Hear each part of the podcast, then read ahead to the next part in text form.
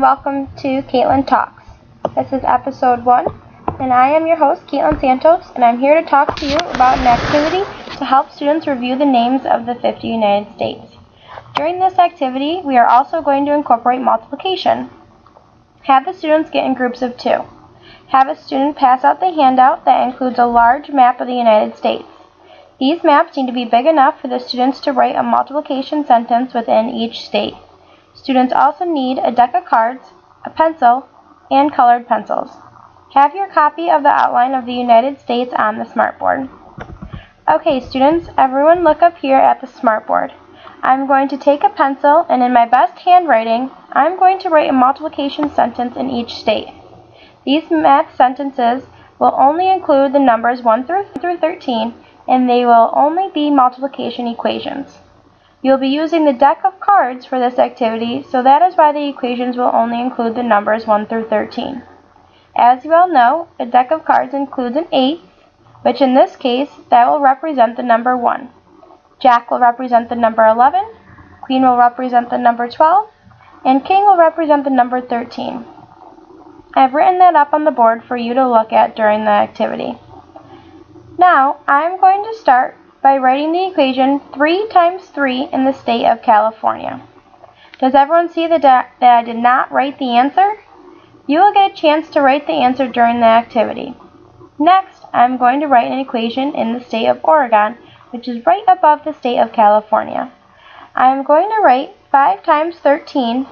Once again, does everyone see that I did not include the answer? Repeat this by writing math equations in all the states until every one of the states has an equation. For the smaller states like Rhode Island, you can draw an arrow to the side of the state and write the equation there. Since there are 50 states, you need 50 multiplication equations. You and your partner each have to make your own map. Once you have written down all the equations, show me that you're ready by putting your pencil down and looking back up at the smartboard. Okay, I can see that everyone is ready for the next part of the directions. You should start with the cards in the middle of the table. The student with their back towards the classroom door will go first.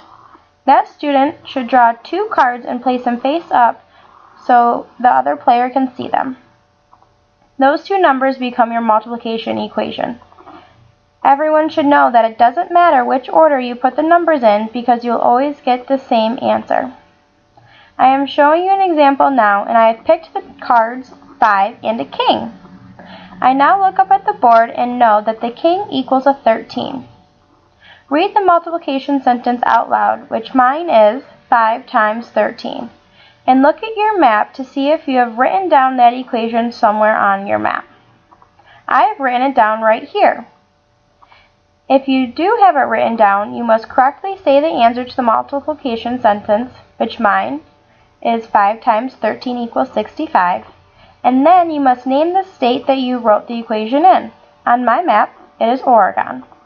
If you have done those steps correctly, write down the answer and color in the state with one of your colored pencils.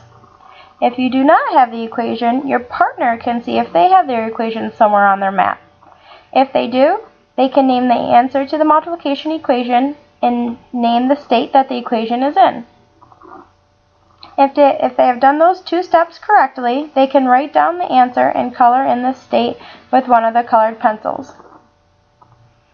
Once one of you have completed those steps, or neither of you have the equation, then it's the other person's turn who did not flip over the cards the first time.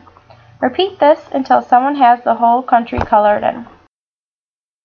For modifications for this lesson, you can help the students with naming the states by giving them the abbreviations already on the map. If the students need more of a challenge, you can have them name the state and the state's capital. Thank you for listening to episode 1 of my podcast.